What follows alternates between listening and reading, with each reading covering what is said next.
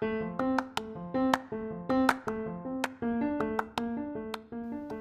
んにちは、あやのです。いかがお過ごしでしょうか？今日も涼しくなりました。関東の方ではあの台風の影響があるとのことなので、皆さん足元を気をつけてお過ごしくださいね。で、えっと来週はですね、完全オンラインでアーユルベーダの診断で同社っていうものがあるんですけど同社体質に合わせたヨガをオンラインでやろうと思います。私のなんとか片付いた精一杯のお家から あのお送りいたしますのでご興味ある方は LINE でお問い合わせいただいたりホームページ覗いてみてくださいね。でアーユルヴェーダをご存じない方もいらっしゃるかと思うので簡単にご説明いたします。ホームページとかあの検索してしまうといろいろと載ってるんですけど私たちの体は3つの体質でできてます。要素元素なんですけどインドの昔やっていた予防医学でそのアーユルベーダの中ではワータっていう風とか空あとピッタっていう火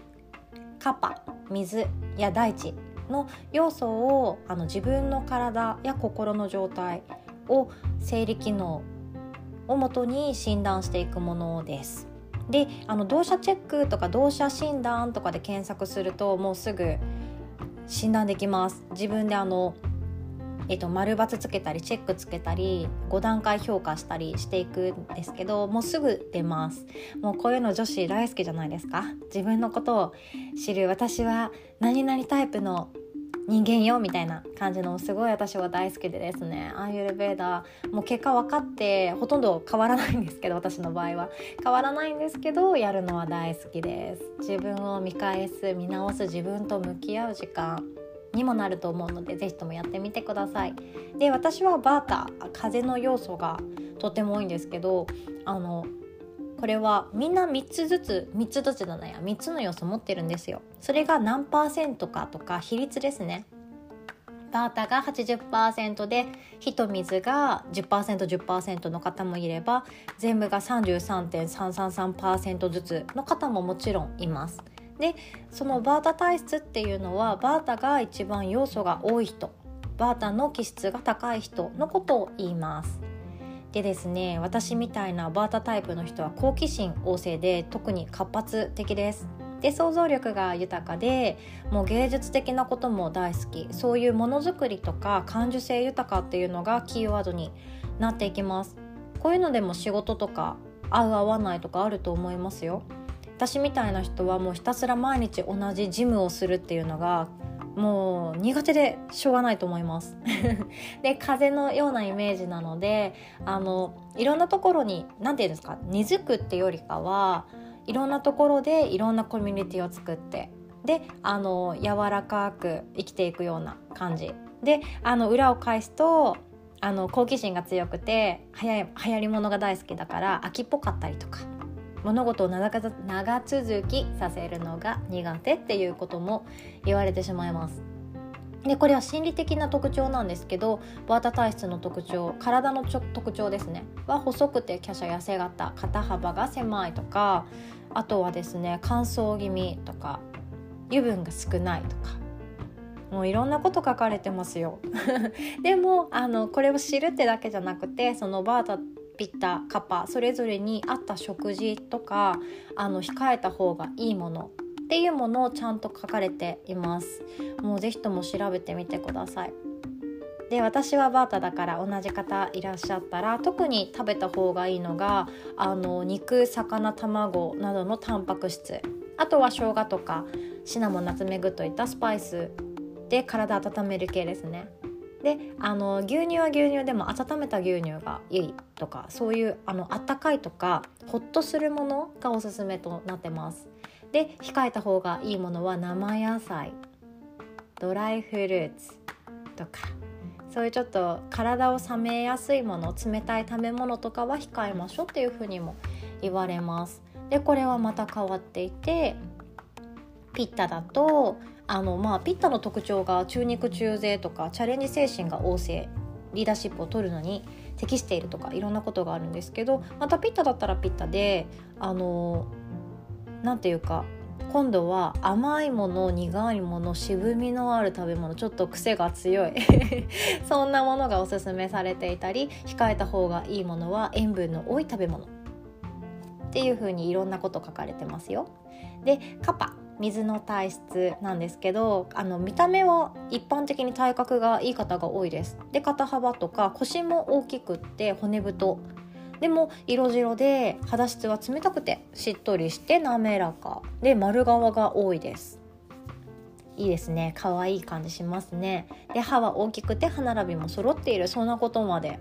体質の特徴出てますよ。で性格は物静かで穏やか。忍耐力があってあの行動や言葉はゆっくりしている。でコツコツ型大地に根付いた感じがしますよね。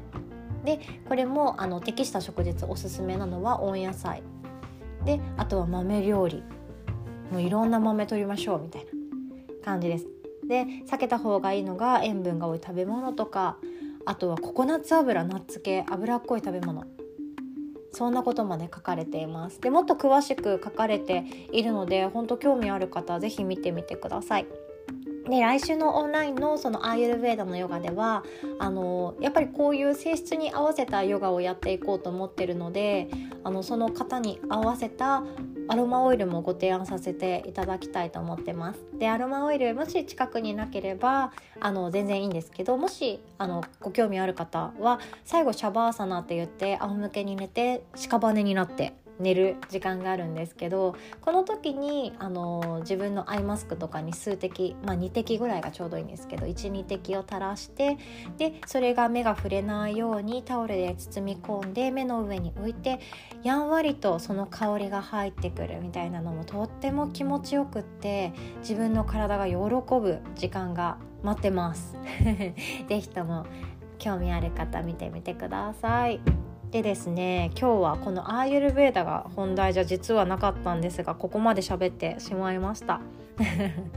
であの今日はですね愚痴を吐いてますか？っていうことです。愚痴吐くのってちょっと勇気いりますよね。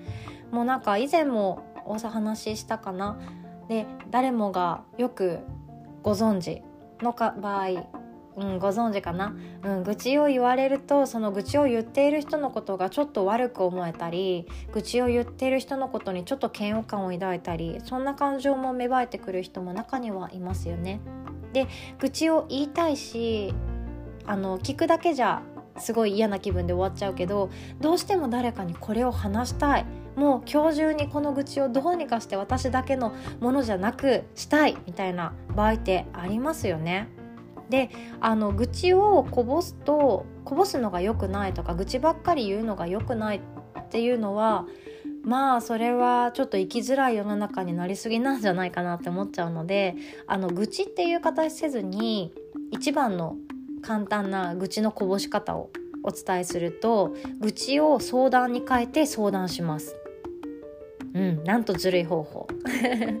でもですねこの相談になった瞬間相手は愚痴と思わずに聞いてくれるんですよ。でこの相手を選ぶのもとっても大事です。自分のことをよく知ってくれていたりとか付き合いが長い人それがそばにいなかったらあの LINE とか LINE 電話とかでも何でもいいと思います。ちょっと遠い人でもいいと思います。私ももちろん聞きますよ。であの愚痴をこぼすのはもう NG みたいな世の中がずっと続いてきてますが愚痴を誰かにこぼさないと楽にならない場合もありますしあの孤独を味わったりあのそのお腹の中に嫌な気持ちを溜め込みすぎてがんとか発症したりとか体に悪い影響が出てくるっていうこともあります。自律神経のバランスが整ってなかったりであの結果どんどん骨が硬くなって筋肉が硬くなって鬱になったりそんなこともあります。で愚痴を吐けば吐くだけいいってもんじゃないですよね。すぐここという自分のことが今度嫌いになっていくかなって思います。で愚痴をどうしても話したい場合に限ってその愚痴の相談愚痴の相談じゃないか。愚痴を相談に変えて大切な人に相談してみてください。めちゃくちゃすっきりします。ただ愚痴を吐くんじゃなくって助けてっていうメッセージを込めて話すと相手も親身に乗ってくれるし相手がもし愚痴を聞いているって思ったらあもうこれうんうんと聞いてあげなきゃいけないんだなあと何分かかるかなみたいな感じになっちゃうんですけどこれが相談ってなるとあの大切な人って思ってくれていたらちゃんと親身にこれからのこと未来のことについても話して話し合ってくれる相手だと話してくれると思います。どうでしょう？ちょっと試してみていただきたいんですけど具体的に言うとその例えば先輩とか同僚とか仕事仲間で嫌な人がいました。もう嫌なことをずっとされていても今日という今日は爆発しそうだみたいな。そんな時にもうちょっと聞いて。このこの人がこうでね。もうこんなこと言われたの。めっちゃ腹立つって言われたら腹立つって言われた相手もすごいドヨーンとして道連れになっちゃうんですよね。でもそうじゃなくてちょっとなんか悩み相談なんだけどあなたにだけ話したいことがあってちょっとだけ相談に乗ってくれるっていう風に話しかけます。その瞬間この人あの話を聞く側の人は相談っていう風に受け止めてるのでまあイライラするわけがないんですよ。イライラする場合もあるかもしれないんですけどイライラしません。普通の優しい人なら大丈夫ですよ。で聞いてもらってなんとかさんにこういうことを言われてしまってとっても傷つきました。傷ついちゃったんだけど私はどういうふうに接したらよかったんだろうかとか今度会ったらどういうふうに顔を合わせたらいいんだろうかとか私が直すべきところがあるのかなとかそんなところにあの相談の話をするとそういう今現在のただの感情をぶつけるじゃなくて今後のことを話しやすく自分自身もなっていきます。私はこれで救われる瞬間が多々あったので今回シェアさせていただきました。また長くなっちゃいました。今日も良き日をお過ごしください。お互い楽しい一日にしましょう。ではおしまい。